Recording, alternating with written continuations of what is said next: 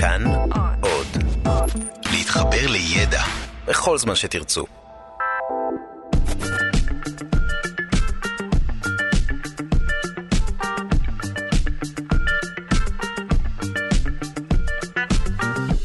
שלושה שיודעים. שלום לכם, אנחנו שלושה שיודעים בכאן תרבות. אני דודו ארז ואיתי באולפן מגישת התוכנית המעבדה בכאן תרבות ואשת העולם הגדול, הגברת גיל מרקוביץ', שחזרה וזה אלינו. הופך אותנו לשניים. לא שלושה שיודעים, רק שניים. שלושה שיודעים, זהו המיתוג, אל תפגעי בשם התוכנית. אנחנו אה, נסכם את השבוע ביחד. אה, השבוע עסקנו בשלל עניינים מדעיים. ראשית, התפרצות קדחת מערב הנילוס בישראל. עשרות ישראלים נדבקו השבוע, אה, זאת אומרת, העדכון הוא מהשבוע, אבל זה קרה בשבועות האחרונים. עשרות ישראלים נדבקו במחלה בקדחת מערב הנילוס, רובם במצב קל עד אה, בינוני, שישה מהם במצב קשה. אה, אחד מאושפז בבית החולים איכילוב, עוד חמישה בבית החולים מאיר, כשהם סובלים מדלקת קרום המוח. המשרד להגנת הסביבה הנחה את הרשויות לנקוט באמצעים מיידיים באותם אזורים שבהם נמצאו אה, יתושות למעשה, ולא רק יתושים שנגועים נכון. אה, ונגועות בנגיף. אה, הכוונה היא לקיסריה, פרדס חנה, בנימינה, המועצות האזוריות מנשה, מטה יהודה, גזר, מזכרת בת ים אה, ורשויות נוספות. אנחנו מיד נרחיב בעניין הזה, או נשמע את השיחה שערכנו בעניין הזה, וגם דיברנו השבוע על פסיפס בן 1,700 שנה, שהתגלה בחפירות בעיר לוד, פסיפס שהוא ככל הנראה שריד מווילה. שהייתה במקום מהתקופה הרומית, והוא התגלה בחפירה ארכיאולוגית שערכה רשות העתיקות בלוד לקראת הקמת מרכז מבקרים. במקום רצו להקים מרכז מבקרים ומצאו עוד פסיפס! מטורף. אגב, הפסיפס עצמו יש בו ציורים של בעלי חיים אמיתיים ודמיוניים, דגים וספינות, מיד נשמע את השיחה מדליק. המלאה עם מי שבין היתר חשף את הפסיפס הזה. דווקא נשמע שזה יכול לאתר היטב ולקשט מרכז מבקרים, וזה לא בהכרח חייב להיות עכשיו אה, ויתור על הרעיון. אל תשני להם תוכניות. וגם, מה? האננס, אחד הפירות האהובים בישראל, אבל גם אחד היקרים. הוא יקר כי קשה לגדל אותו בארץ, ובשל חיי המדף הקצרים שלו הוא מיובא באמצעות הובלה אווירית, מה שמעלה את המחיר. אבל בקרוב מהפך אננס ישראלי וזול, זה בתנאי שהחוקרים במכון וולקני יצליחו לפצח את סוד הגידול של האננס כאן בישראל ואת הארכת חיי המדף שלו. אנחנו מיד נשמע את השיחה שערכנו עם uh, מי שנמצא במכון, במכון uh, וולקני, פרופסור אלי פרליק. נספר לכם מי עמל על המשדר שלנו, העורך מהאפיק שלנו הוא רז חסון, על הביצוע הטכני די.ג'י אלון מקלר, תודה רבה ליגאל שפירא שמלווה את המשדר הזה. נזכיר לכם שאתם מוזמנים להאזין לשלושה שיודעים בכל זמן ובכל מקום באמצעות היישומון החינמי כאן עוד, או כאן אודי, ולא רק לשלושה שיודעים. אתם מוזמנים להוריד את היישומון בחנות האפליקציות, וכך תוכלו ליהנות מכל התכנים של כאן תרבות בכל זמן ובכל מקום, כל ההסכתים, כל המוסיקה, כל החדשות. המעבדה.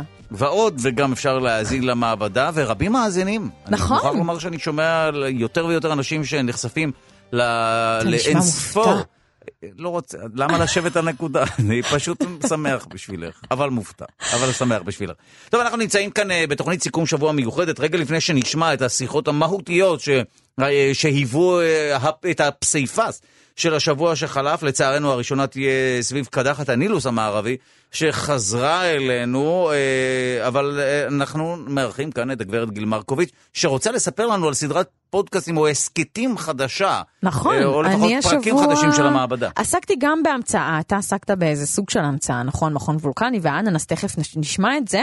אני עסקתי בהמצאה שהיא קריטית, והיא המצאה רעיונית, כי המצאה לא חייבת להיות הרי משהו מוחשי, משהו שהוא בחומר, היא יכולה גם להיות רעיון חדש. ודאי. וההמצאה הזאת היא הקפיטליזם. הקפיטליזם? כן, ואתה רגע, יודע... ישב אדם בביתו והמציא את זה? אז ישב אדם בביתו והגה רעיונות חדשים, אותו פילוסוף וכלכלן סקוטי שמכירים אותו כולנו, אדם סמית, והספר שהוא אה, כתב, שנקרא עושר העמים, התפרסם ב-1776. ובו יש את הרעיון הכלכלי אה, והכללי גם יש לומר, אני כמובן מתמצתת ואומרת את זה על רגל אחת, שכלכלה שמתארגנת בסחר חופשי, מסוגלת לפעול לבדה. זאת אומרת, היא לא צריכה התערבות של איזה גורם חיצון של מדינה. תמיד כשבאמת מדברים על קפיטליזם מזכירים איזו יד נעלמה שהיא דואגת לדברים, ואנחנו יודעים בסופו של דבר שזה מוביל לקטסטרופה. אז זהו, אז זה אתה יכול להגיד היום, ב-2018. מתים מרעב, אנשים חולים לא מקבלים טיפול. אנחנו יודעים שהקפיטליזם זה, זה טוב, אז זה הרע במיעוטו כפי שאומרים, או אבל, אבל, אבל, רגע לפני שאנחנו ביקורתיים כלפיו, נכון. ואני מאוד ביקורתית כלפיו, אני מניחה את זה על השולחן. קומוניסטית מפורפת. אז חשוב לומר שהרעיון במקור, הבסיס, היה בעצם לשחרר את הקניין מההחזקה של המדינה, ובכך בעצם, מעניין. ובכך בעצם להפוך את כולנו לבעלים, את הציבור לבעלים על המשאבים, על הידע, על המוצרים, על זו השירותים. באמת השאלה, האם שחרור הקניין מבעלות, המד... מבעלות המדינה היא...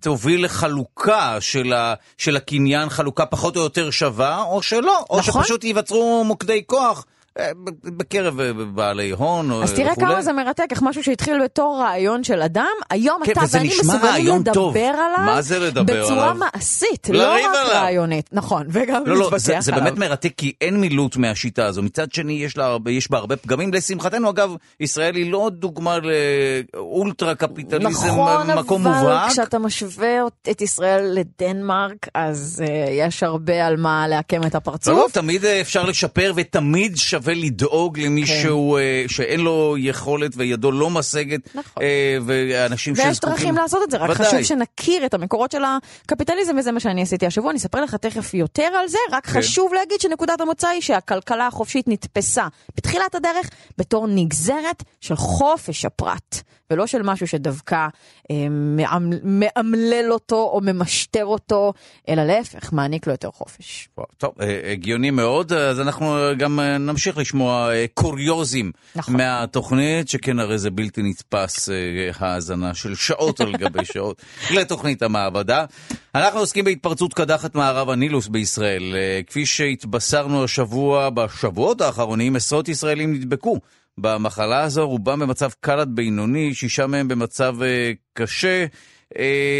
חלקם סובלים מדלקת קרום המוח. המשרד להגנת הסביבה הנחה את הרשויות לנקוט באמצעים מיידיים באזורים שבהם נמצאו יתושים או יתושות שנגועים בנגיף. מדובר בנגיף, אה, בנגיף שמגיע אלינו מעופות, ציפורים וכולי, והיתושים והיתושות בעיקר אה, מעבירים את הנגיף הזה אה, אלינו. כי עד עכשיו נמצאו אה, יתושים שנגועים בנגיף הזה בקיסריה, בפרדס חנה, בבנימינה, במועצות האזוריות מנשה, מטה יהודה, גזר, מזכרת בתיה וברשויות אה, נוספות. ואנחנו אה, ניסינו אה, לתהות האם יש תרופה למחלה הזו, מלבד אה, כמובן אה, הבנה אה, של הנגיף אה, ודרך הפעולה שלו, האם יש תרופה? ולכן דיברנו עם פרופסור צבי שמעוני, המנהל הרפואי של בית החולים לניאדו, שהייתה לו תשובה מסקרנת. בוקר טוב. טוב, אה, אה, קודם כל בוא, בוא נעשה כבר ספוילר לשיחה הזו. האם יש חיסון או תרופה אה, אה, למחלה הזו? אה, תראה, לא באופן רשמי, אבל אנחנו קישרנו בין תכשיר מסוים שנמצא בשוק, שנקרא ריכוז של נוגדנים, תמיסה של, שיש בה ריכוז גבוה של נוגדנים כנגד הווירוס, כן. ואתה בצירוף מקרים, אה, הוא די נדיר, אה, כשנתנו את התרופה הזאת לחולה שהייתה במצב אנוש, אה, בגלל שלקתה בקדח המנילוס והייתה מונשמת ופגיעה נוירולוגית מאוד מאוד קשה, כשנתנו לה את התרופה הזאת לפני כ-15 שנה, היא קמה והחלימה וחייתה לאחר מכן כעשר שנים. אנחנו פרסמנו את באחד מהעיתונים המובילים בעולם, אבל כן. צריך לדעת, ש... ואחר כך אה, צירפנו עוד אסופה של מקרים מהארץ ופרסמנו גם אותם, אבל צריך לדעת שזה לא מה שקרוי אה, רפואה מבוססת מדע. קרי, אה, התרופה הזאת לא נבחנה בפרמטרים הרגילים שבהם בוחנים תרופה כדי לבדוק את יעילותה. למשל, אתה עושה מחקר כפול צניעות, אתה מעמיד תרופה מול תרופת פלצבו, מה שקרוי, או אין בו, כן. שאין לה שום השפעה על המחלה שאתה בודק, ואז אתה בודק במבחן אה, כפול צניעות, שהמטפל לא יודע מה הוא אה, נותן והמקבל לא יודע מה הוא אה, מקבל, ואז אתה בודק את היעילות של התרופה בצורה מדעית. אנחנו לא עשינו את זה בשיטה כזאת, אלא צירפנו אסופה של מקרים שבהם הראינו שיש השפעה אה, במתן התרופה לחולים שבהם יש פגיעה קשה במערכת העצבים המרכזית. והאם יש התפתחות בעניין הזה? זאת אומרת, כן אימצו, למרות ש... אוקיי, אז הפרוצדורה אה, להוכיח שהתרופה הזו או ההליך הזה עשוי לסייע היא לא הפרוצדורה המקובלת בעולם המדע. ובכל זאת, אם יש איזושהי רמה של אפקטיביות, האם לא בחנו את זה יותר לעומק? אה, הפיצו את הבשורה? אתה צודק מאוד בשאלה שלך, כי ארגון הבריאות העולמי, בעקבות המחקרים שאנחנו פרסמנו, החליט לצאת במחקר, כמו שציינתי, מחקר מבוסס מדע, לפני כ-15 שנה, ומשום מה, ועד היום אני לא יודע מה הסיבה, הם לא פרסמו מה הסיבה, הם החליטו לגדוע את המחקר הזה באיבו. כלומר, הם הפסיקו את המחקר הזה. כרגע יש איזושהי חברת הזנק ישראלית, שאגב, יש לנו פטנט על התרופה הזאת בטיפול במחלה בארצות הברית. כן. יש איזושהי חברת הזנק שלקחה בעלות, או מעוניינת לקחת בעלות על הפטנט, ולבדוק את זה באמת במחקרים הנדרשים, כדי להוכיח סוף סוף האם יש פעילות של התרופה או לא. טוב, זה ודאי מאוד uh, מסקרן. אם תוכל מעט לספר לנו באמת על הנגיף עצמו, uh, מניין הוא מגיע, מה הוא, למה הוא מסוגל לגרום? כן, הנגיף עצמו הוא שייך לקבוצה של נגיפים די ידועה, שמועברת על ידי חרקים. אה, הוא קרוי נגיף הניוס המערבי, משום שהמקרים הראשונים שהתפרסמו בעולם, זה היה בערך לפני כ-80 שנה, אה, התגלו באוגנדה, במקורות הנילוס המערבי ומכאן שמו. הוא מועבר על ידי יתושים כפי שציינת, והמחלה מתבטאת לרוב כאיזושהי מחלה ויראלית פשוטה, שפעת. חום, כאבי ראש, כאבי פרקים, כאבי שרירים, לפרקים יש איזושהי פריחה על הגוף, בחילות, הקאות, שלשולים. אה, רוב האוכלוסייה עוברת את זה בקלילות. כן. אבל אה, ישנם מקרים, זה בעיקר אצל חולים שהם מה שאנחנו קוראים מדוכאי חיסון, שסובלים ממחלות רקע כלשהן, שבהם הווירוס מצליח לחדור למערכת העצבים המרכזית, למוח, ואז אה, הוא עלול לגרום לפגיעה קשה מאוד, ולפעמים, לדאבוננו, אף לתמותה. זאת אומרת, אנשים שהרופאים אה, אה, ורופאות כמובן מחלישים את מערכת החיסון שלהם מכל מיני סיבות, אה, מחלות אוטואימוניות וכולי, הם חשופים יותר נכון. לנזקים. של, ה, של הווירוס אמת. הזה. החולה הראשונה שאנחנו תיארנו הייתה עם איזושהי לוקמיה כרונית, שאתה חי איתה. ולכן הגיעה למצב שבו היא הייתה מונשמת ומחוסרת הכרה, במצב כמעט אנוש, ובכל זאת היא שרדה אחר כך עשר שנים. וואו, מה אפשר לעשות אם uh, מאזינים או מאזינות שלנו uh, מקשיבים לנו ורוצים לדעת, מה אפשר לעשות מלבד כמובן uh, להציב רשתות בחלונות כדי להימנע ממגע עם היתושים והיתושות? כן, זה טיפול מונע בעיקר. כן. משיכה של נשכות, רשתות. אגב, משרד הבריאות דואג לכך שמקורות המים יחוסו, לא יהיו שם יתושים, בודקים, לוקחים דגימות ממקורות מים שונים, בודקים אם יש יתושים שנושאים את המחלה ומנסים להדביר אותם, ובעיקר אמצעי מניעה. אמצעי מניעה, אז אה, אולי נסיים באמת במה שהתחלנו לדבר עליו, אה, לשוחח עליו בתחילת השיחה. אה, אתה אומר, פרופסור צבי שמעוני, שכן הצלחתם אה, לרפא או להשתמש בתרופה כן. שלא נועדה למחלה הספציפית הזו, לנגיף הזה. נכון. כן הצלחתם לרפא אדם אה, חולה במחלה. נכון, ואחר כך היו סדרה של עוד מספר מקרים ברחבי הארץ, חלקם הועברו אלינו, לאלניאדו. אה, אגב, הטסתי את החומר הזה לארה"ב לפני כשנה וחצי לחולה קשה ששכב בניו יורק עם המחלה, והוא שרד, אבל נשאר עם איזושהי פגיעה מסוימת. וואו, טוב, זה היה מרתק, ואנחנו רוצים להודות לך שהסכמת לדבר איתנו הבוקר הזה. תודה רבה לי, פרופ' צבי שמעוני, המנהל הרפואי של בית החולים לניאדו. תודה לך. תודה לכם. שלום לך, הגברת גיל מרקוביץ'. שלום, שלום, את חזרת אלינו מחו"ל, אה, אה, נכון? את היית בשלל... יעדים אקזוטיים. אל תגלה אבל, המעבדה שודרה כרגיל, אתה חושף פה את שיטות העבודה שלי מאחורי הקלעים. אנחנו יודעים שאת כמובן בלילות מקליטה ובימים את מטיילת בעולם, נכון. אני לא ישנה, לא אוכלת. מרוויחה מכל העולמות. מוזנת בצורה תת-עורית, כדי כמובן לא להפיד שעה אחת בחייה. אף על פי שרגעי האכילה הם הרגעים האהובים עליי ביום. אוכל ומוזיקה הם כנראה הדברים הטובים ביותר שאני עושה. את משלבת? זאת אומרת, את אוכלת ומאזינה למוזיקה? זה תוך כדי, כן. או מייצרת מוסיקה כן, באמצעות כרסום. באמצעות לעיסות, ודאי. אדם מיומנה עם, עם כל מיני חטיפים. מצוין. השבוע דיברנו על uh, לא מעט uh, מחלות שעושות סוג של קאמבק. זה לא ייאמן.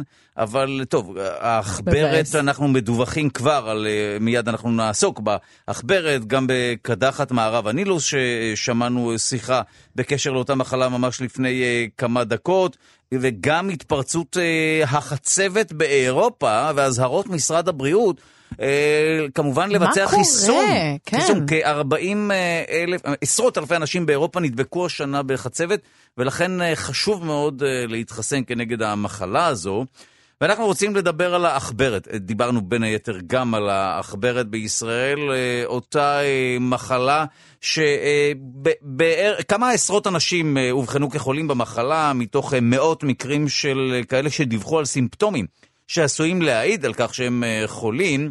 במשרד הבריאות כמובן שעדיין קוראים לכל מי שטבל באחד מהנחלים בצפון וסובל מחום גבוה, זאת אומרת מהסימפטומים שעשויים להעיד על כך שאולי אה, אתם, אה, או אנחנו כולנו, חולים בעכברת, נא לפנות בהקדם לרופא המשפחה. רשימת הנחלים הנגועים בחיידק ונחלים שעלולים להיות נגועים מופיעה במלואה באתר של רשות הטבע והגנים במרשתת בעקבות אה, התפרצות המחלה בקרוב. אה, יוזרמו לנחלים הנגועים בחיידק, כך התבשרנו השבוע, וכבר אה, לפני כמה ימים אה, התבשרנו שכבר התחילו להיות מוזרמים לנחלים מי קידוחים נקיים, זאת אומרת כבר הוזרמו לאותם נחלים נגועים בחיידק מי קידוחים נקיים כדי לייצר זרימה של המים ומעבר טבעי של המים, ובכך כמובן להילחם בדבר הזה, אז זה כבר קרה. ושוב, בתחילת השבוע התכנס פורום של כל גורמי המקצוע הרלוונטיים, כבר החלו פעולות אה, סביב העניין הזה. נזכיר שמדובר בחיידק שמגיע אלינו כתוצאה מהפרשות אה, של בקר. לתוך הנחלים האלה. זאת אומרת, בקר מגיע... מיבוא, אגב, אם אני לא טועה, זה גם איזה משהו שקשור ביבוא של חומרים מסוימים, שהבקר אוכל, דברים כאלה, אם אני לא טועה. זו שאלה מצוינת איך זה מגיע לבקר, אבל אנחנו אה, נהנים, במרכאות, מהחיידק באמצעות זה שהבקר מגיע לנחלים, כן. הוא מטיל שם את מימיו. כן. אז כבר החלו אה, בשלל פעולות uh, כדי להפחית uh, את העניין הזה ולהילחם בתופעה, ואנחנו דיברנו השבוע עם ראש תחום ניטור נחלים ברשות הטבע והגנים, הלל גלזמן, שגם ניסה לעצור את הסחף הזה של ההיסטריה, ולומר ש...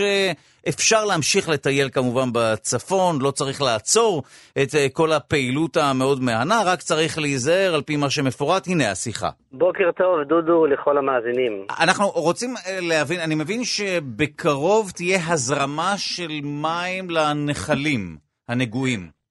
כן, זאת uh, המחשבה, זאת האופציה שבוחנים ממש בימים האלו. עדיין לא החלה ההזרמה. Uh, המטרה של ההזרמה היא קודם כל אכן להגביר את זרימת המים באותם נחלים, שזרימת המעיינות הטבעית כל כך חלשה, שבקטעים רבים המים עומדים mm.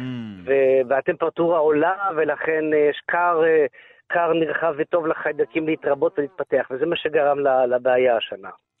אז אם נוסיף מים מערכת אספקת המים של מקורות ברמת הגולן, וזה מה שאנחנו בודקים טכנית יחד עם מקורות ברשות המים, את האפשרויות האלו, אז אנחנו נוכל לתגבר את הזרמת המים בנחלים מהחלקים העליונים שבהם, שבגולן, ששם באזורים האלה מסתובב הבקר, ושהוא אה, מקור הבעיה, כפי שכולנו מבינים. אז, ואז אז, המים אז כן. יזרמו. אז כן. אנחנו, אה, למרות שאולי האשמנו את העכברים ואת החולדות, השם, השם הוא הבקר, או כפי שאנחנו מבינים, נשאי המחלה הראשיים הם העכברים והחולדות, ולכן שם המחלה עכברת, לפטוספירוזיס. כן. אבל uh, יש מצב שמחלה עוברת לבעלי חיים אחרים, בעלי דם חם בלבד כמובן, והבקר כנראה uh, נהיה נגוע באזורים האלו, מסיבות שהן גם כן נבדקות כרגע, איך נוצרו הקשרים בין העכברים, בין מחסנים למיניהם, בין אה, האבסה, אני לא רוצה להיכנס ממש לפרטים, אבל העובדה שכנראה הבקר נהיה שוב נשא, הוא בעצמו לא חולה, אבל הוא נשא, ואז החיידק הופרש דרך השתן, כיוון שהחיידק מקנן בכליות של אה, בעלי, בעלי חיים בעלי דם חם. והשתן של הפרות והבקר אה, בנחל הגיע למורד הנחלים, למקום שבו אנשים מטיילים ומתרחצים. וכך זה הגיע לאנשים. זאת אומרת שאם אה, הייתה זרימת מים משמעותית, אה, סביר להניח שהחיידק היה פחות מתרבה באזורים האלה. בדיוק ככה, כן. בדיוק ככה. אנחנו לא יכול, אני לא יכול לומר בוודאות שבשנה שעברה או בשנים קודמות לא היה החיידק הזה. וואו. יכול להיות שכן, יכול להיות שלא. אבל גם אם היה, אז הריכוזים שלו היו יותר נמוכים, ולכן הנגיעות שלו הייתה שואפת לאפס, ולכן לא היו מקרים עד השנה הזאת של אה, אנשים שנדבקו במחלה בנחלים האלו. אה, עכשיו, חשוב לי להזכיר שזה באמת רק בנחלים האלו שמשרד הבריאות סגר בהם את המסלולים. רשות הטבע כמובן פועלת על פי הנחת משרד הבריאות. בנחלים הגדולים שיורדים, אני אזכיר אותם בקצרה שוב. זוויתן לכל אורכו, משושים לכל אורכו, היהודיה לכל אורכו, והזקי והמג'רסה שבבקעת הבטחה, אלו מסלולים נפלאים, מאוד מבוקשים על ידי מטיילים בקיץ. וגם אה, מורד הירדן, בפארק הירדן שנסגר, וכבר דובר על זה הרבה בתקשורת, ונחל ג'ילבון, שהוא נחל שיורד ממרכז הגולן לעמק החולה, כנראה גם שם בגלל בקר. לא ידוע לי על זה שנמצאו אה, סממנים ודאיים למחלה שם, אבל בגלל החשש ויש בקר במעלה הנחל, משרד הבריאות נוקט אמצעי זהירות, מה שנקרא זהירות מונעת, וגם שם המסלול הזה נסגר. ובמקביל, עם ישראל שמטייל עכשיו, באוגוסט, סוף אוגוסט, בחופשות, המשפחות עם הילדים, אין שום בעיה בכל הנחלים האחרים, ואנחנו חוזרים ומדגישים ומזמינים את המטיילים למקורות הירדן, לדן, לבניאס, לחצבני, אין בעיה לעשות שייט בקייקים בחצבני ובקטע הצפוני של הירדן כמובן. וכל האזור הגיאוגרפי שנקרא עמק המעיינות. מי לא מכיר ואוהב את הסחנה? גן השלושה, ואת נחל הקיבוצים, ואת המעיינות שלידו. אה, ואני אזכיר שוב גם את הגליל המערבי, נחל כזיב והמעיינות שבו, ומים זקים, צלולים, קרירים נפלאים זורמים שם, וניתן לבוא, לטייל ולשכשך בכל הנחלים האלו.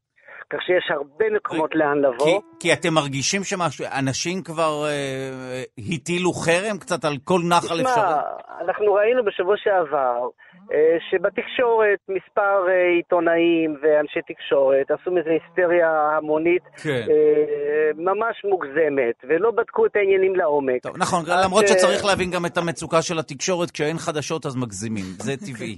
כן, כן, אבל משרד הבריאות באמת התעשת ובאמצע השבוע כבר הוציא באמת הודעות מפורשות איפה אסור ואיפה מותר, כן. ואנו ממשיכים ומזמינים את הקהל לבוא למקומות היפים והנקיים, ויש עוד המון מקומות לטייל, ואנא, נצלו את חופשת אוגוסט המשפחתית שלכם, ובואו אל המים הקרירים והטובים והזכים שיש במעיינות האחרים. אז ממש לא צריך לפחד מכל נחל או מכל מקור מים. ממש לא, ורגע, כן. אני רוצה להדגיש שהציבור כן. יירגע שוב.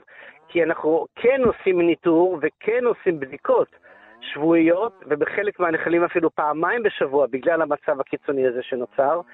גם בנחלים האלו, גם בחצבני ובבניאס ובירדן, כל הנחלים שהזכרתי, כולל כזיב, אנחנו כן מבצעים בדיקות, ואנא, היו רגועים, היו רגועים. ככל שהתוצאות הן טובות, אין שום התראה מצד משרד הבריאות. ואם אין התראה, אז הנחלים האלו בסדר גמור. אנא, בואו לטייל. אנחנו ממשיכים לבדוק, והאצבע על הדופק כל הזמן בנושא הזה. טוב, אני רוצה להודות לך על שיחת ההרגעה הזאת. תודה רבה לך, הלל גלזמן, ראש תחום תודה. ניטור אה, נחלים ברשות הטבע והגנים. תודה רבה. תודה, דודו, יום טוב. שלום לך. שלום. האם אנחנו אה, אה, אוהבים את הפרי אננס? מה? ודאי. איזו שאלה זאת. אתה לא אוהב את הפרי אננס? מי לא אוהב את אותו פרי שטעמו, האמת היא שילדי שנות ה-80 בטוחים שמדובר בפרי שהוא חי רק בקופסאות שימורים, כי בעבר זה לא היה. גדל בקופסה. גדל כקופסה. זאת אומרת, זו כן. הקליפה החיצונית שלו, מתכת. נכון. אבל לא, מסתבר שהפרי הוא גם הרבה יותר טעים כשהוא כמובן אה, לא אה, משומר. אה, מה אתה אומר? יצא לך לטעום כזה? כן, כן. אבל האננס הוא לא רק פרי אהוב, הוא גם פרי יקר. יקר כי קשה לגדל אותו בארץ, כן מגדלים אותו בארץ, אבל אה, לא בכמויות אה, שכנראה מספיקות לנו. אולי הוא יקר כי הוא בפס ייצור? סתם, אני מאוד מושפעת מהסדרה שלי על קפיטליזם אני, אני חושב שדי ההפך, אבל בשל חיי המדף הקצרים של הפרי הוא מיובא באמצעות הובלה אווירית, מה שמעלה mm. את המחיר שלו. אבל בקרוב, שימו לב, מהפך אננס ישראלי בזול. כן, כן, זה בתנאי שהחוקרים במכון וולקני יצליחו לפצח את אה, סוד הגידול של האננס כאן בישראל ואת הארכת חיי המדף של אותו פרי אקזוטי, ואנחנו שוחחנו עם מי שכבר עמל על, שיפור האננס או הבאתו לכדי כך שכולנו נוכל ליהנות ממנו בזול, פרופסור אלי פליק. חוקר במחלקה לחקר תוצרת טרייה לאחר הקטיף במנהל המחקר החקלאי, מכון וולקני. בוקר טוב. האם בקרוב נוכל אה, לרכוש אננס בזול, במחיר אה, נמוך יותר או בזול יותר, כי אפשר יהיה לגדל אותו בישראל ביתר קלות? תראה, אני לא בטוח שזה יהיה כל כך מהר, אבל אין שום ספק שכולנו, כל מי שעוסק בנושא של אננס בפרט ובחקלאות אה, בכלל, מנסה כל הזמן למצוא פתרונות איך להוזיל את התוצרת החקלאית לתושבים הישראלים, ומדובר כמובן בתוצרת טובה, בריאה, נקייה וכולי. כן. אז רגע, אז מה אתם עושים כרגע במכון וולקני בקשר לאננס? תראה, כרגע יש לנו מחקר משותף יחד עם אה, מו"פ דרום, שמנהלים אותו שני אנשים יקרים, עירית דורי וליאור אברהם. הם יודעים איך לגדל את האננס, או, או יותר נכון, הם לומדים לגדל את האננס, ולמעשה אנחנו משלימים את התמונה שאנחנו יודעים באופן תיאורטי כרגע, לפחות לגבי אננס, איך לטפל בו לאחר הקטיף. כלומר, אנחנו מנסים ללמוד מה לעשות עם האננס מיד לאחר שקוטפים אותו, וזה כדי שזה יאפשר, בוא נאמר, קודם כל לחקלאים לאחסן אננס, או כל הטיפולים שאנחנו נמצא עבורו, בסופו של דבר יוכלו לשמור על האננס לתקופה של נגיד ימים או שבועיים, כמובן מבלי לפגום באיכות החיצונית הפנימית, הטעם שלו, המרכיבים התזונתיים וכו'. אז אפשר לגדל, אני יודע שמעט מגדלים, אה, כן מגדלים אננס בישראל, אפשר לגדל אננס בישראל ומה, הבעיה היא חיי מדף? לא, תראה, קודם כל, אננס זה גידול טרופי. ולצערנו הרב, אנחנו לא במדינה טרופית, או לפעמים גם אה, לשמחתנו הרבה, שיש להם צרות שלנו אין, והפוך. כן. על כל פנים, מגדלים בסביבות 2,500 דונם, שזה לא מעט, ומגדלים את האננס בניגוד לכל ההיגיון באזורים יחסית מדבריים, כמו הנגב הצפוני, הנגב המערבי הצפוני, או בקעת הירדן, כמובן גם לאורך מישור החוף. וזה לא התנאים האופטימליים לגידול אננס. כלומר, אתה צריך לדעת איך לגדל את האננס. מאידך, לשמחתנו הרבה, ופה אני חייב להדגיש, יש כמה גורמים שלפי דעתי כן יכולים לקדם את האננס. קודם כל זה החקלאים, שיש לנו חקלאים מעולים בארץ, ולצערי רב חבל שאנשים לא כל כך מתייחסים אליהם בצורה כזאתי.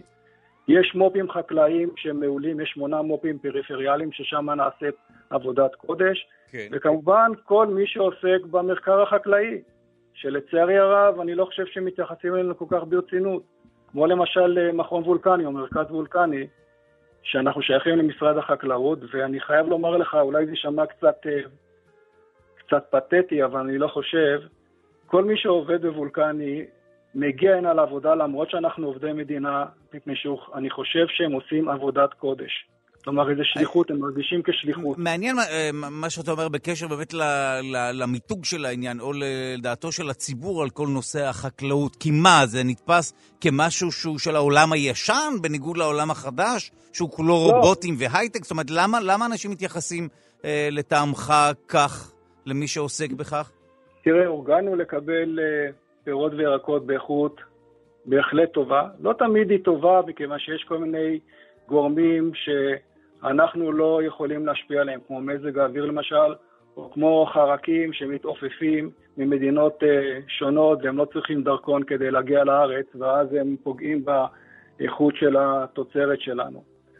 אז, יש, אז בכלל כל הנושא של החקלאות בארץ, יכול להיות שזה אנשים חושבים שעדיין מדובר פה על פלאחים, אבל זה ממש לא. זה יש לא מעט הייטק בחקלאות, ובגלל זה, אתה יודע, אמר פעם אחת רפאל איתן, שהיה שר חקלאות, ואני לא רוצה לפגוע באף אחד, כן. הוא אמר באיזה פורום בכנסת שהרבה יותר קשה להיות חקלאי מאשר ראש ממשלה.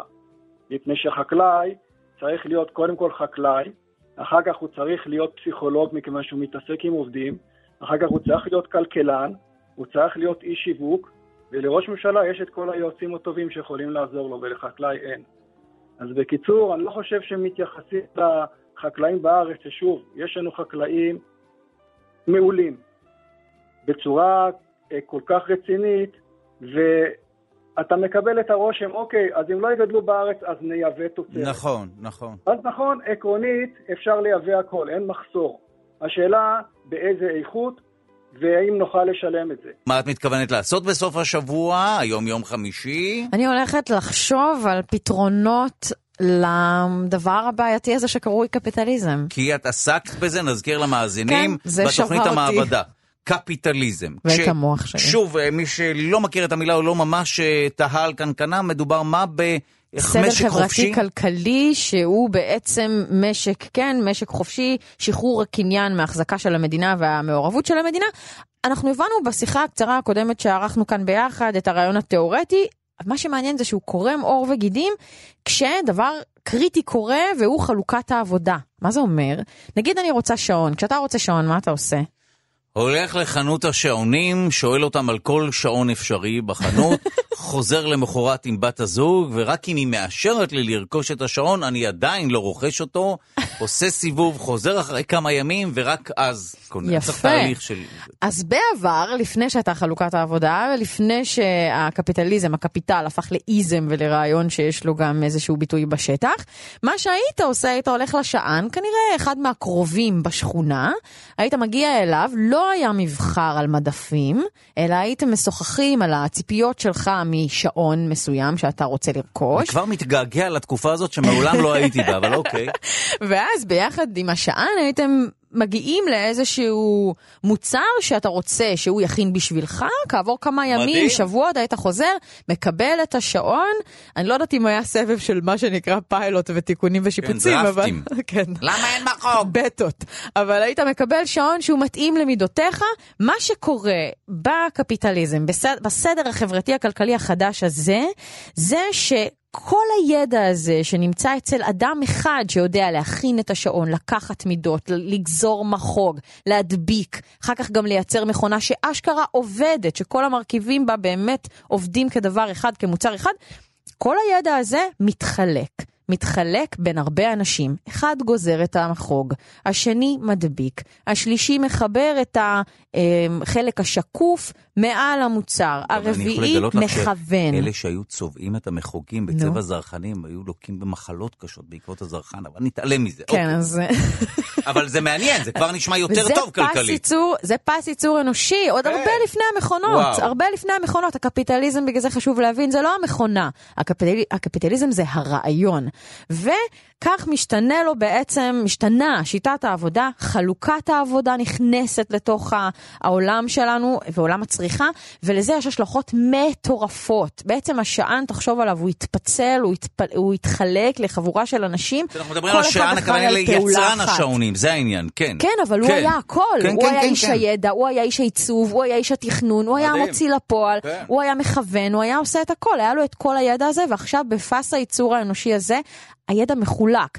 עכשיו, אם זה טוב או רע זה ויכוח, אמרנו שאפשר לדבר על זה שעות, אבל זה בטוח עובדה שהידע שהיה מקובץ, מאורגן אצל אדם אחד, עכשיו הוא מחולק. לא בטוח שאם אני אגיד לך, תעבור מעמדת המחוגים אל עמדת הכיוון של השעה, לא בטוח שאתה תדע לעשות את העבודה הזאת. השען במקור כן ידע. ואפשר לראות את התופעות המאוד מאוד מעניינות האלה מתרחשות באיזשהו מקרה בוחן שהוא הזכות לקניין.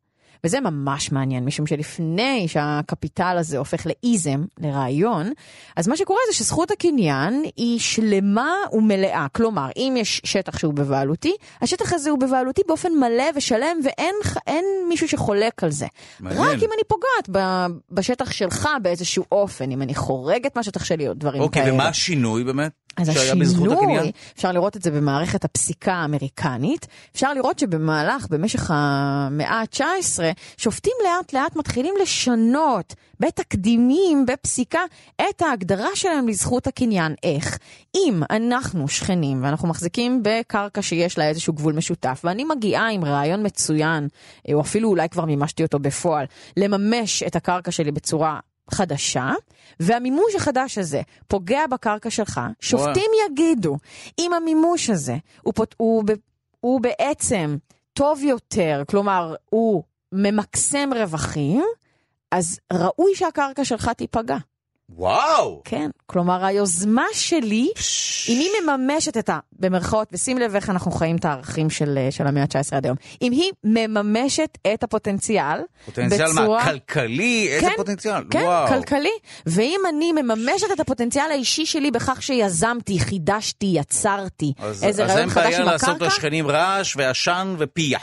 אז אני כנראה מממשת יותר טוב ממך את הקרקע, ולכן וואו. ראוי שהיוזמה שלי תימשך. והפסיקה הזאת, והיא ממש בראה איך הקפיטליזם הוא רעיון, הוא תפיסה. משתנה התפיסה בין הזכות שלי לקניין בצורה מלאה ושלמה, לבין לא, לא מלאה ושלמה, אלא מי שיודע למקסם בצורה הטובה ביותר זה... את הקניין. די מדהים, וגם המון כוח כמובן ניתן לבית משפט אה, כן, דאז. כן, כן. מה שכמובן שינה כנראה את אה, זכות הקניין וכולי, נשמע מרתק.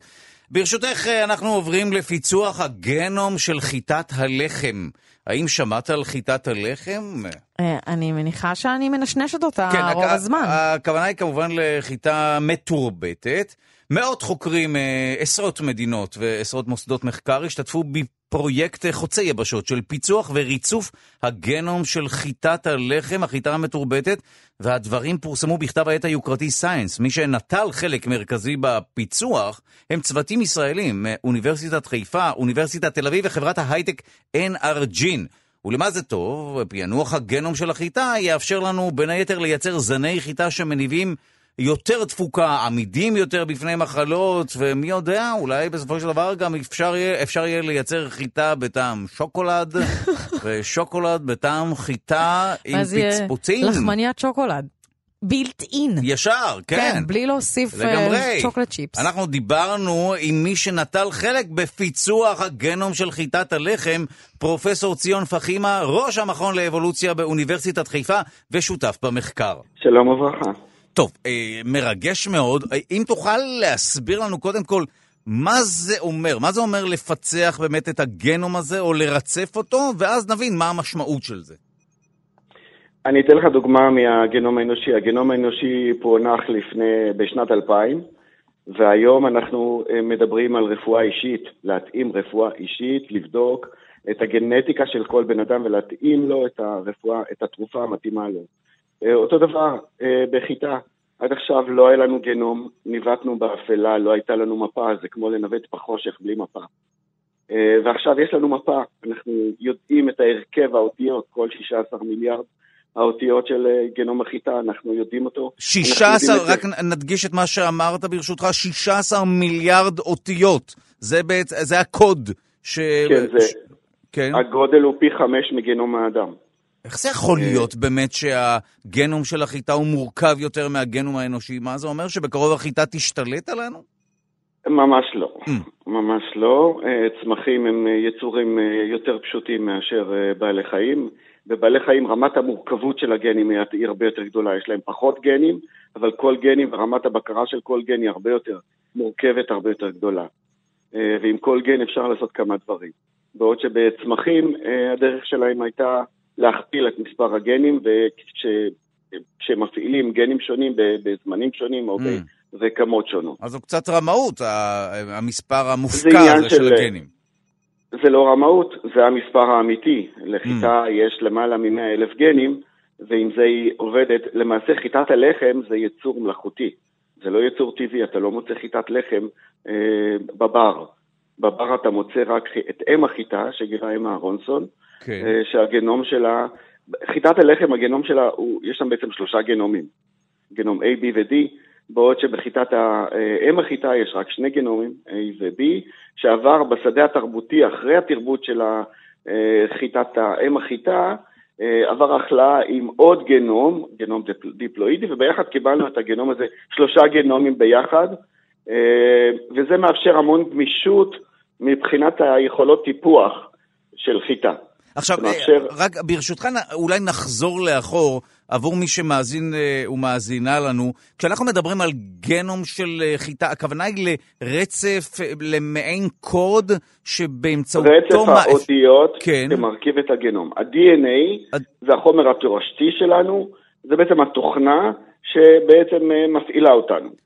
התוכנה שמפעילה... כל יצור כדור הארץ. כן, ובאמצעותה גם אפשר לשכפל וכולי, אני משער את... זאת התוכנה גם שעוברת בירושה, בתורשה לצאצאים, וכך זה עובר מדור לדור, ויש את ההמשכיות. עכשיו, אה, הגנום הזה הוא כולו פעיל, או שיש שם חלקים באמת שחלקם פעילים וחלקם לא? אה, הגנים בחיטה מרכיבים בסך הכל כ-2% מהגנום. Hmm. רוב הגנום, למעלה מ-85% מהגנום של חיטה, הוא מורכב מווירוסים. אז אה, בוא דבר לרגע על הנקודה המסקרנת הזו, מה זה אומר? למעשה זה לא רק בצמחים, גם בבני אדם, 50% מהגנום שלנו הוא לא שלנו. זה וירוסים שמתרבים בתוך הגנום. אה, וכך גם זה בחיטה, יש 85% זה וירוסים שמתרבים בתוך הגנום, יכולים לעבור מנקודה אחת בגנום לנקודה אחרת, אנחנו קוראים לזה רצפים חוזרים, פעם קראו לזה ג'אנק DNA, היום אנחנו יודעים שיש לזה משמעות מבחינה אבולוציונית, כי זה משפיע על ההתפתחות. זה יכול לשנות את הביטוי של גנים, זה יכול להעביר גנים ממקום למקום בגנום, זה יכול ליצור אה, צירופי גנים חדשים. רגע, זה, זו נקודה מרתקת. זה אומר שמה, שגם, שלא רק אה, כל מיני מערכות לעריכת גנים שהאדם המציא, כמו קריספר שבעבר דיברנו עליה, אלא גם בטבע, וירוסים אה, היו סוג של גם מעט תוכנת עריכה של גנים? השפיעו עלינו גנטית? אה, תרשה לי לתקן אותך. כן, אני אשמח. לא, לא אומצה על ידי האדם, זה אומצה על ידי חיידק, בתור מערכת הגנה נגד וירוסים. ואנחנו וואו. לקחנו את זה והשתמשנו בזה. 아, אוקיי. כמו שאנחנו משתמשים בהנדסה גנטית, במערכת של חיידק שמחדיר את הגנים שלו לתוך צמח. וואו. ואנחנו לקחנו, השתלטנו על זה, שינינו את זה קצת, החיידק גורם למחלה, הוצאנו את הגנים שגורמים למחלה, ואנחנו מכניסים שם כל DNA שאנחנו רוצים ומחדירים את זה לתוך הקרומוזומים של הצמח. וואו, טוב, אז ברש... אה, ברשותך, אז בוא באמת אה, נחזור לחיטה. אז עכשיו אנחנו יודעים באמת מהו הרצף, אני משער שגם לא היה קל לפענח כמות כזו אדירה של אותיות. אה, זה עד לפני לא הרבה זמן נחשב כמשימה בלתי אפשרית. הבעיה העיקרית זה כל הרצפים החוזרים האלה, שנמצאים בכל מקום בגנום, הווירוסים שקפצו ממקום למקום, וזה אותו רצף. ואתה לא יודע למצוא איפה אתה נמצא. תאר לך שאתה נמצא בעיר שכל הבניינים זהים. אתה לא יודע לזהות איפה אתה נמצא, ורק 2% מהבניינים בעיר הם שונים. וואו. ואתה צריך למצוא את השניים, השני אחוז האלה שהם שונים. והשיטות לפענוח, לריצוף היום, הן מוגבלות. הן מאפשרות לך לרצף רק קטעים של 200 אותיות. אז אתה לוקח קטעים של 200 אותיות, מרצף אותם, ואתה רוצה מזה להרכיב גנום של 16 מיליארד אותיות. מבחינה חישובית, מבחינה תכנות, ביונפורמטית, זאת משימה מאוד מאוד מאוד קשה. ועד לפני לא הרבה זמן זה נחשב היה למשימה בלתי אפשרית. הטכנולוגיה שהתפתחה, גם טכנולוגיית הריצוף, שמאפשרת לרצף מיליוני קטעים בבת אחת, אתה מכניס DNA למכונה, ותוך מספר ימים אתה מקבל מיליונים, של, מיליוני קטעים של 200 אותיות. כן. והקבוצה של אנרג'ין, של המתכנתים של אנרג'ין, הם פיתחו אלגוריתם שמאפשר לקחת מיל, עשר, מאות מיליונים של קטעים כאלה של 200 אה, אותיות, ולחבר אותם יחד ל, לרצף, ה-DNA הוא ליניארי, לרצפים ליניאריים ארוכים, קוויים, אחד אחרי השני, אה, של 16 מיליארד אותיות. הם, כמובן שאי אפשר, זו משימה בלתי אפשרית לקבל את זה כמו שזה במקור, אתה מקבל קטעים של 7 אה, מיליון אותיות בממוצע, ואחר כך אתה מלביש אותם על מפה פיזיקלית או מפה גנטית, כדי לדעת איפה הם נמצאים על פני הקרומוזום. אמ, ו- ועכשיו, כל, לכל חוקר על פני כדור הארץ ולכל מטפח, יש כלי להשתמש בו להשבחה של החיטה. אז זהו, למשל, אז מה אפשר באמת לעשות? אני אתן לך את הדוגמה כן, של הגלוטן. כן. גלוטן. הבעיה של הגלוטן. אה, יש עשרות גנים כאלה, אה, ועד עכשיו היה קשה להבדיל ביניהם. היה קשה להבדיל ביניהם, וגם יש את העניין של אותן חומצות אמיניות שנמצאות על הגלוטן, על, על החלבון של הגלוטן, שגורמות לאלרגיה, שגורמות לבעיה אצל אנשים שרגישים לגלוטן. היום אנחנו יכולים ללכת לשם, ובאמצעות שיטות כמו CRISPR-Cas, לשנות את החומצות האמיניות האלה. ולייצר גלוטן ש, שהוא לא גורם לאלרגיה. גלוטן וואו. בריא, מה שנקרא, או אולי חיטה בלי גלוטן בכלל. את זה כבר עשה חוקר מספרד לא מזמן, הוא השתמש ב CRISPR-Cas, והוא השתיק את כל הגנים לגלוטן. אז הוא קיבל חיטה בלי גלוטן. זהו, אפשר להנדס עכשיו חיטה לכל דבר? שוב, אני לא יודע מה, כמה זה יהיה שווה מבחינת אה, אה, תזונתית, האם אפשר יהיה לאכול את זה, האם אפשר יהיה לעשות מזה לחם, לא בטוח. הגלוטן הוא שמאפשר לנו להתפחה של הקמח ליצירת לחם. זה מאוד אני... בלי הגלוטן אני... לא היית מקבל לחם. אה, טוב, נכון, יש בזה משהו. אני אשאל אותך ברשותך לסיום, שאלה שאני משער שהתשובה עליה היא לא, אבל אני אשאל אותה בכל זאת. האם ההתערבות באמת גנטית בחיטה היא לא בבחינת התערבות במעשה האל? אתה יכול להגיד לי שלא ונסיים. יש פה הרבה צביעות. נכון, יש פה אוקיי. הרבה צביעות, יש פה אינטרסים כלכליים של אנשים שלא רוצים שנפתח חיטה טרנסגנית. היום אנחנו אוכלים אה, אה, תירס טרנסגני וסויה טרנסגנית, וזה בסדר. אבל חיטה טרנסגנית זה לא בסדר, למה? מה שנקרא אה, תוצאה של הנדסה לי, גנטית, כן. אה, אתה רוצה לעשות הנדסה גנטית ולאכול מוטציה? אני לא אוכל מוטציה. אה, סליחה, אבל כדי להפוך חיטת בר לחיטה תרבותית, אה, יש צורך לפחות בין 200 ל-400 מוטציות. כל מה שאנחנו אוכלים היום זה אוסף של מוטציות אה, שאפשרו לנו לפתח זנים שיש להם יותר יבול, שיש להם תכונות שאנחנו מעוניינים בהן. אז, אז להתייחס לזה כאל מוטציה, לא, מוטציה ודאי, זה דבר טוב, זה כלי טוב באבולוציה. ודאי. ההתערבות הזאת, כל עוד אתה לא מכניס גנים מזיקים, אין בה שום רע. במיוחד שאם אני לוקח גנים, כיום אסור לי לקחת גנים מחיטה ולהעביר לחיטה. לקחת מחיטת בר ולהעביר אותה לחיטה תרבותית. מה רע בזה? אני לא מתערב פה במעשה הבריאה. אני יכול לעשות את זה בשיטות של החלאה קלאסית, רק זה ייקח לי 12 שנה. ובשיטות של הנדסה גנטית אני אעשה את זה בתוך שנה. זה אותו דבר, התוצאה תהיה אותה תוצאה.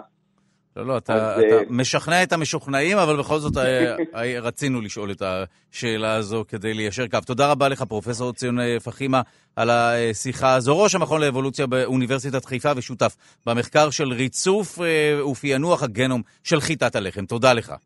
תודה לכם. ואיתי באולפן מסכמת את השבוע, יחד איתי גיל מרקוביץ', כוכבת כאן תרבות ומגישת התוכנית המעבדה. אני ממש מרגישה ביונסה בזכותך.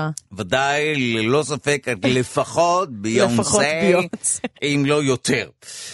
ואנחנו אה, רוצים לעבור אה, לשיחה שניהלנו השבוע עם דוקטור אורי בן דוד, שהוא פוסט-דוקטורנט במכון ברוד של הרווארד ו-MIT. מדוע שוחחנו איתו? חוקרים גילו פגם יסודי בתהליך הפיתוח של תרופות לסרטן ומצאו דרך לתקן את הפגם.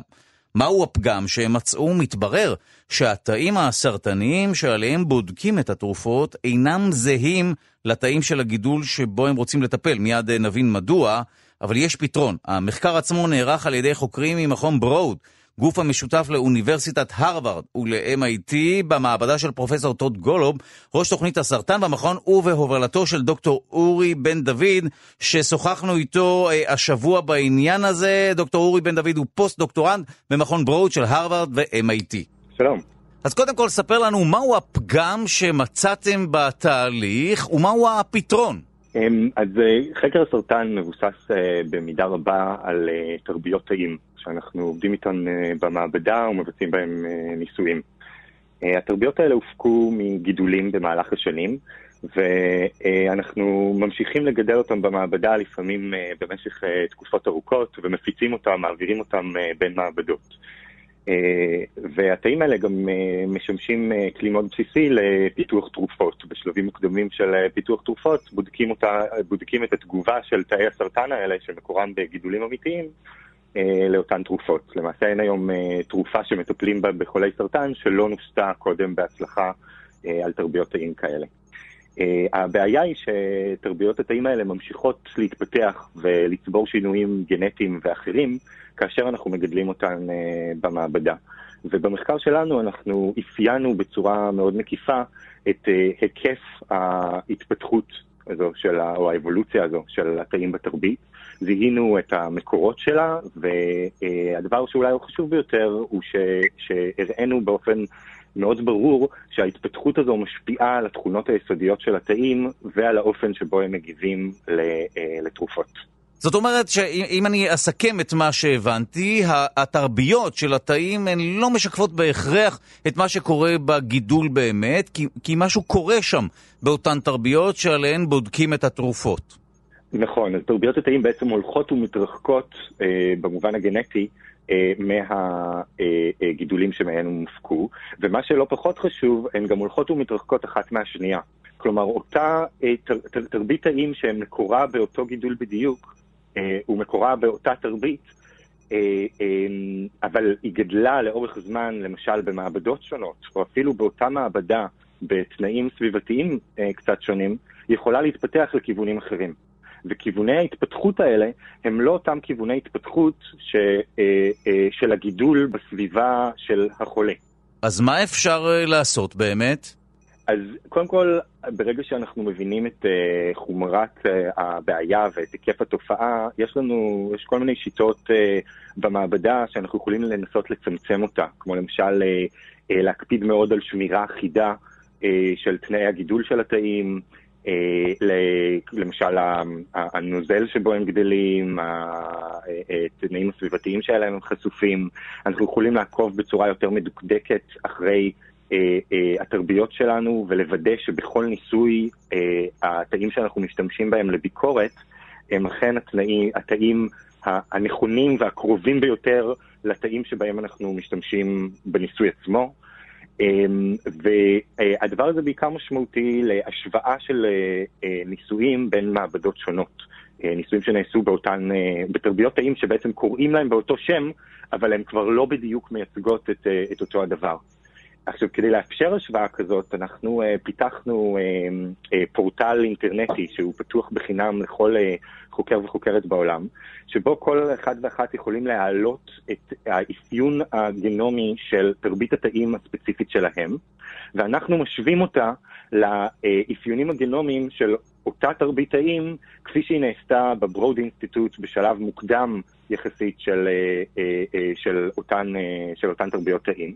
וכך בעצם אנחנו יכולים לספק איזשהו מדד למידת הקרבה או המרחק בין הגרסה הספציפית שנמצאת בכל אחת מהמעבדות לבין איזשהו רפרנס.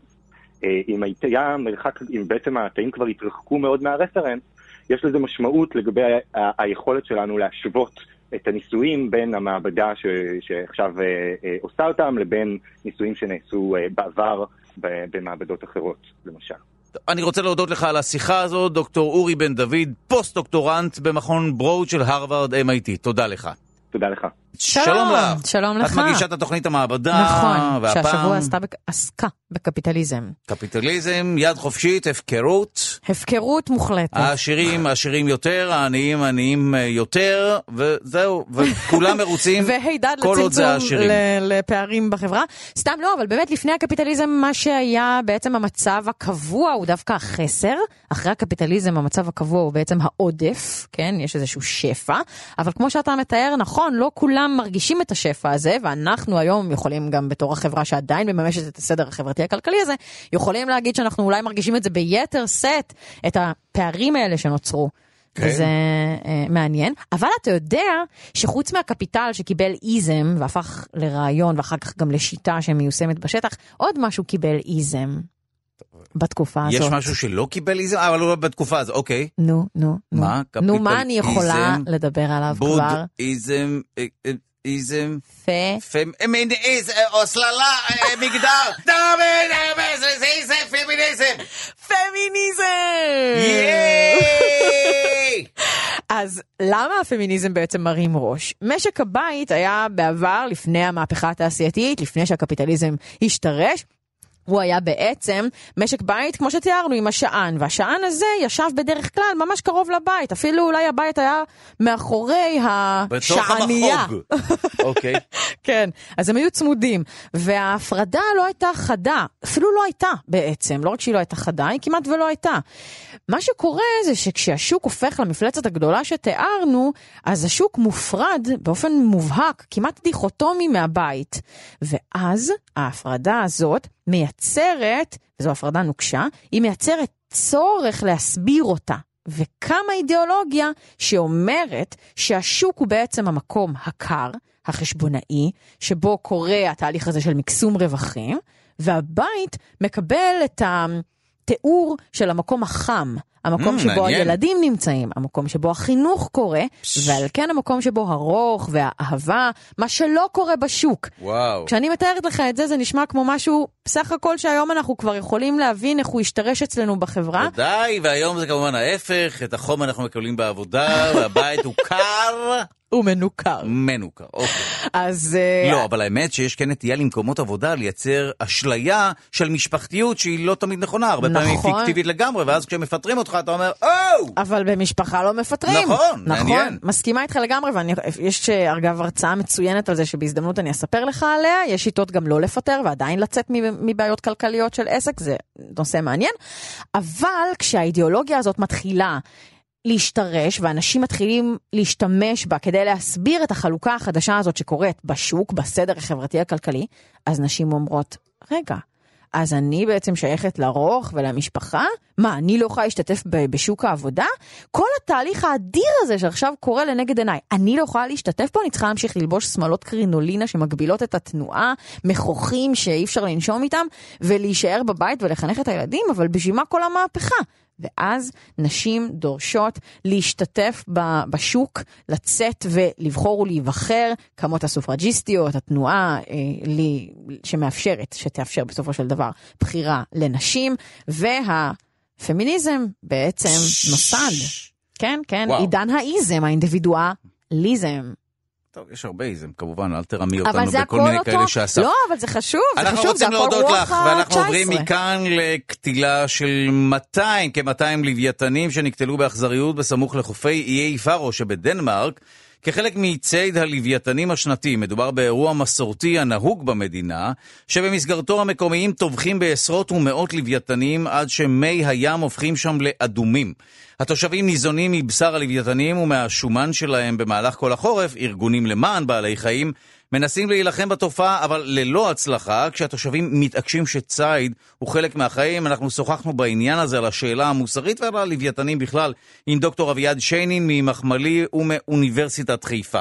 שלום, בוקר טוב. טוב, אה, אנחנו, אה, אה, אה, חשוב לנו כמובן לדבר איתך כמי שחוקר באמת את היונקים הימיים האלה, ולשמוע, ברור לי שהמחזה הוא מזעזע, גם כל הפרשה האחרונה שצצה וצפה בתקשורת היא בעקבות תייר שהיה במקום, ותושבים מקומיים אמרו לו, אה, איזה כיף שאתה פה, כי בדיוק אתה לא תחמיץ את הטבח שאנחנו עורכים פה. נכון. אז אה, קודם כל אנחנו רוצים לשמוע מה דעתך, ואז אולי באמת אה, אה, ננסה להבין האם תרבותית אנחנו קצת צבועים שאנחנו מבקרים את אותם תושבים שטובחים בלוויתנים, כשאנחנו מדי יום טובחים בפרות, אה, בכבשים, אה, תרנגולות, אפילו מגדלים אותם בתנאים לא תנאים. ההשוואה הזאת היא השוואה בעייתית, אה, מכיוון שמה שתיארת, את חיות המשק אנחנו מגדלים לטובת הדבר הזה. אה, הלוויתנים אה, הם גדלים בטבע, ומחזור החיים שלהם הוא מאוד ארוך, נקבה תמליט כל שלוש, ארבע, חמש שנים, גור בודד, אה, קצב ההתרבות שלהם הוא איטי, ולכן אה, זה לא בר השוואה. אגב, לא גם בר השוואה לדגים, שקצב ההתרבות שלהם הוא הרבה יותר אה, גדול. מעניין. אה, נכון, נכון שאיי פרו הם אה, איים אה, מבודדים, שקשה לעשות שם אה, גידולי, אה, גידולי משק, אבל זה אחד האזורים הפוריים ביותר מבחינת הדגה. כך שהם בהחלט יכולים להסתמך על מקורות חלבון מהים, ולא בהכרח ללכת על הלוויתנים האלה שהם... הם, קצב ההתרבות שלהם הוא איטי, ובסוף זה לא בר קיימא, הציד הזה. זאת אומרת, בניגוד ל... באמת, אנחנו... הרי לוויתן הוא באמת דומה לדג, אבל אנחנו יודעים שהוא יונק כמובן, ובניגוד למה שקורה עם דגים, לקצב ההתרבות הטבעי של הדגים לוויתנים הם לא כאלה, ו... ואין בזה הרבה היגיון בנוהג הזה, מלבד האכזריות שלו כמובן. נכון מאוד, אז הם, אה, הם בהחלט טוענים למה שנקרא ציד אבוריג'ינלי, זאת אומרת ציד מסורתי, שהוא חלק מהמסורת שלהם וחלק מהתזונה שלהם, ובהיבט הזה אני חושב שהדרך להתמודד עם זה היא באמת אה, בנושא של החינוך. והדור הצעיר, שכמו שאתה אומר, הוא, הוא חלק מה, מאותה מסורת, זאת אומרת, חשוב כן. מאוד לתושבים להכניס אותו, אה, ופה העבודה היא עבודה מאוד, אה, אני מניח, סזיפית, להגיע אל הנוער הזה ול, ולהוציא את זה מהשורש, כי הבוגרים שנמצאים בתהליך הזה מאוד מאוד אה, ככה עם ה... עם הרגליים על הקרקע ומאוד נלחמים uh, כדי לשמר את המסורת הזאת, וכל פעם שמגיע איזה תייר או איזה מישהו, איזה גוף ירוק לצורך העניין, שמוחה על זה, um, נראה שזה רק מדרבן אותם לשמר את המסורת הזאת. ופה אתה אומר שהתקווה היא באמת uh, הילדים והילדות הצעירים. נכון. אגב, יש, יש תנועה של... בעיקר של נשים אגב, שמובילות את זה שם, אה, כדי להמעיט את התופעה או להפחית אותה, או בשאיפה באמת להוריד אותה. אה, זה תהליך איטי, אגב, יש גם ישראלי שמעורב בזה, רן, חבר, אה, שעושה שם עבודה מאוד יפה.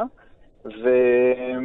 ואני חושב שזה הכיוון, כי בסך הכל איי פרו, בגלל הפוריות המאוד גבוהה של האזור שלהם, הם עצמאים כלכלית. ולכן גם קשה לפגוע בהם או לאיים עליהם בכל מיני סנקציות כלכליות, אמ, כי מצבם הוא בסדר. ולכן אה, העבודה כדי באמת למנוע את התופעה הזאת שהיא, אני חושב שהיא כבר פחות מתאימה לנו במאה ה-20, כן. ואפשר להבין בסך הכל שה...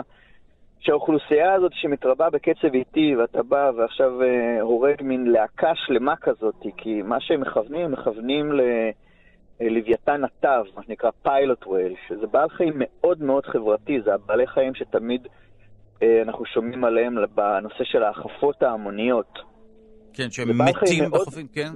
מאוד מאוד אה, חברתי, וברגע שאתה מצליח לקבץ אותו לכיוון המפרץ, אה, הם נשארים ביחד כאסטרטגיה של, אה, אה, של הישרדות, ככה זה מה שקורה להם גם כן בהחפה המונית, שמגיעים לאיזשהו אזור של שפל ונתקעים שם על, באזור של מים רדודים. אז בדיוק את אותו דבר הם מנצלים הציידים כדי לכוון אותם, את הלהקה הזאת, בצורה מאוד ככה אגרסיבית לכיוון המפרץ הזה, ואז באמת טובחים במראות המאוד לא יפים האלה. הם טוענים שההרג הוא מיידי, ותתתה, וכל מיני, יש להם אה, מייפים את העניין הזה, בסך הכל באמת התמונות הן מחרידות, אני חושב שכבר עברנו את השלב הזה, אפשר, אפשר לרדת מה, מהסיפור הזה, כן. אה, כי יש להם יכולת לקבל אה, חלבון מהים בעלי חיים שהם יותר ברי קיימא נגיד, כי הם, כי הם עדיין צריכים את החלבון מהים, כי קשה להם לגדל שם באזור האיים.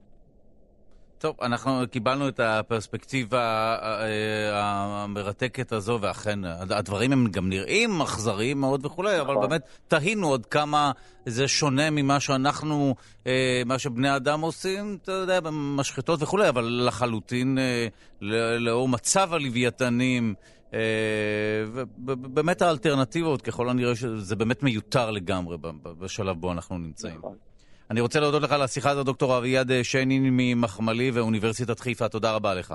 בשמחה. השיחה עם דוקטור אביעד שיינין הזכירה לי שכשטיילתי בגרינלנד, אמרו לנו המקומיים, שאגב גרינלנד זה אי ששייך לדנמרק, אז אמרו לנו המקומיים שיש להם היתר מיוחד באמת לצוד לוויתנים, ויש מספר לוויתנים שמותר להם לצוד בשנה. אגב, זה נכון גם לדובי קוטב, אבל דובי קוטב זה רק במקרה של סכנה, ולוויתנים זה למאכל.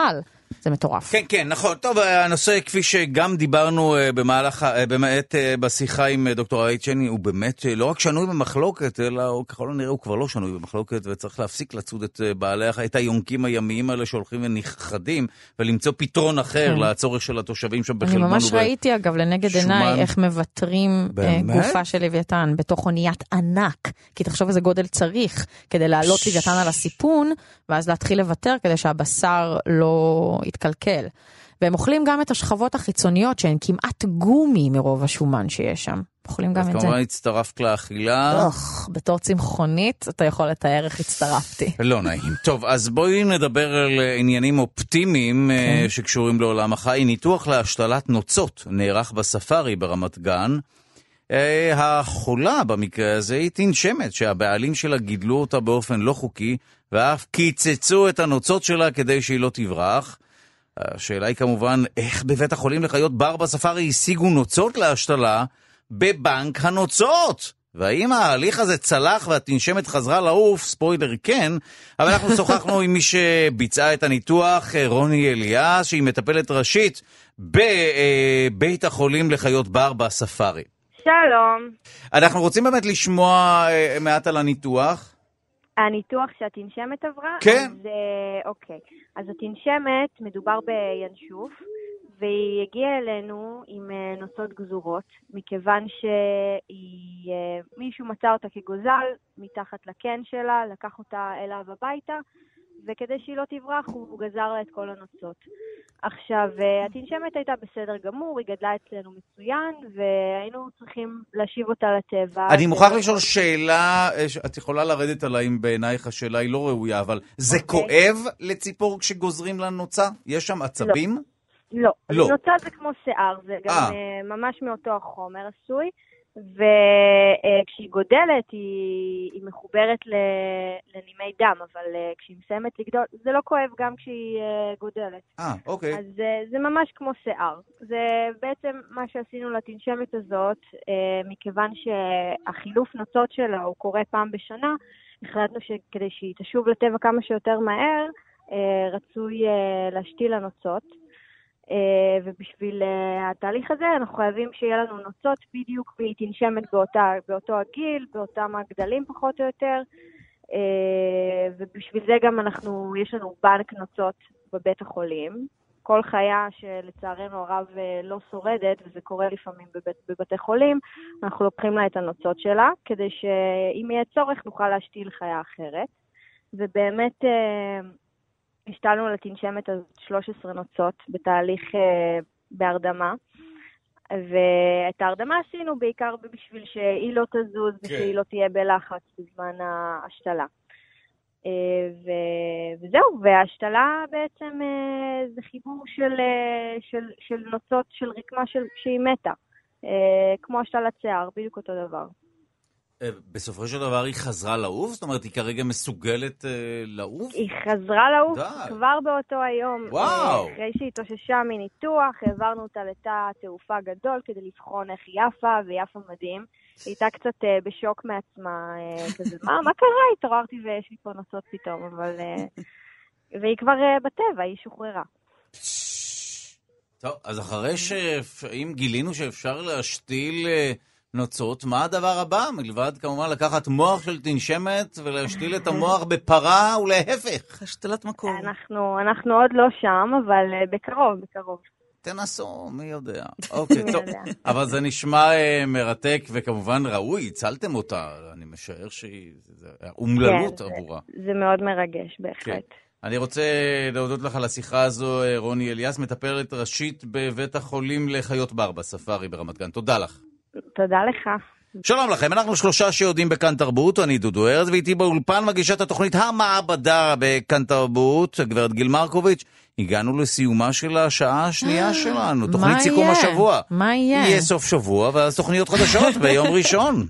את רוצה אולי לסכם את נושא כן, הקפיטליזם? כן, אני רוצה לשלוח את המאזינות ואת המאזינים לחשוב על כך, שבעצם גם הסדרה הזאת עם אה, פרופסור מיכאל זקים, היסטוריון, מומחה להיסטוריה אמריקנית, וגם סדרה קודמת שערכתי די מזמן עם אה, דוקטור גל ונטורה, שגם עוסקת במאה ה-19, אבל מכיוונים אחרים, אני רוצה לחשוב ביחד עם המאזינים והמאזינות, ואם עולה להם איזו מחשבה מעניינת, תשלחו לי אותה, על כך שאנחנו בעצם חיים וחיות היום את הערכים של המאה ה-19 ביתר סט. כלומר, כן? דברים, שהג... כן, דברים שהגו במאה ה-19, כמו הקפיטליזם, כמו הפמיניזם, כמו uh, הרבה דברים אחרים uh, שקשורים לרעי... ממש רעיונות, רעיונות אנושיים שנוצרו בתקופה ההיא, היום אנחנו בעצם מממשים אותם, אולי כפי שבאמת האנשים. התכוונו, ולפעמים גם לא. כמו שאמרת על קפיטליזם, המימוש לא בדיוק שוב, טוב, מאפשר לפרט. הרעיונות האלה חלקם טובים על הנייר וכולי, כן. אבל החיים יש דרך הרבה פעמים להוכיח לנו שהמציאות היא מורכבת יותר, ואולי נכון. צריך כן להסדיר בכל זאת כל מיני ולכן עניינים. זה מעניין, לכן זה מעניין, כי דברים ש... תראה כמה זמן,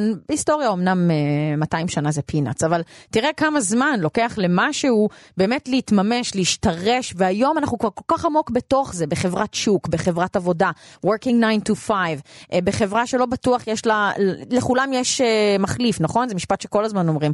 בסדר, להכל יש תחליף. נכון. החברה החליפית זה משהו שנולד במאה ה-19, זה לא רעיון שהיה קודם.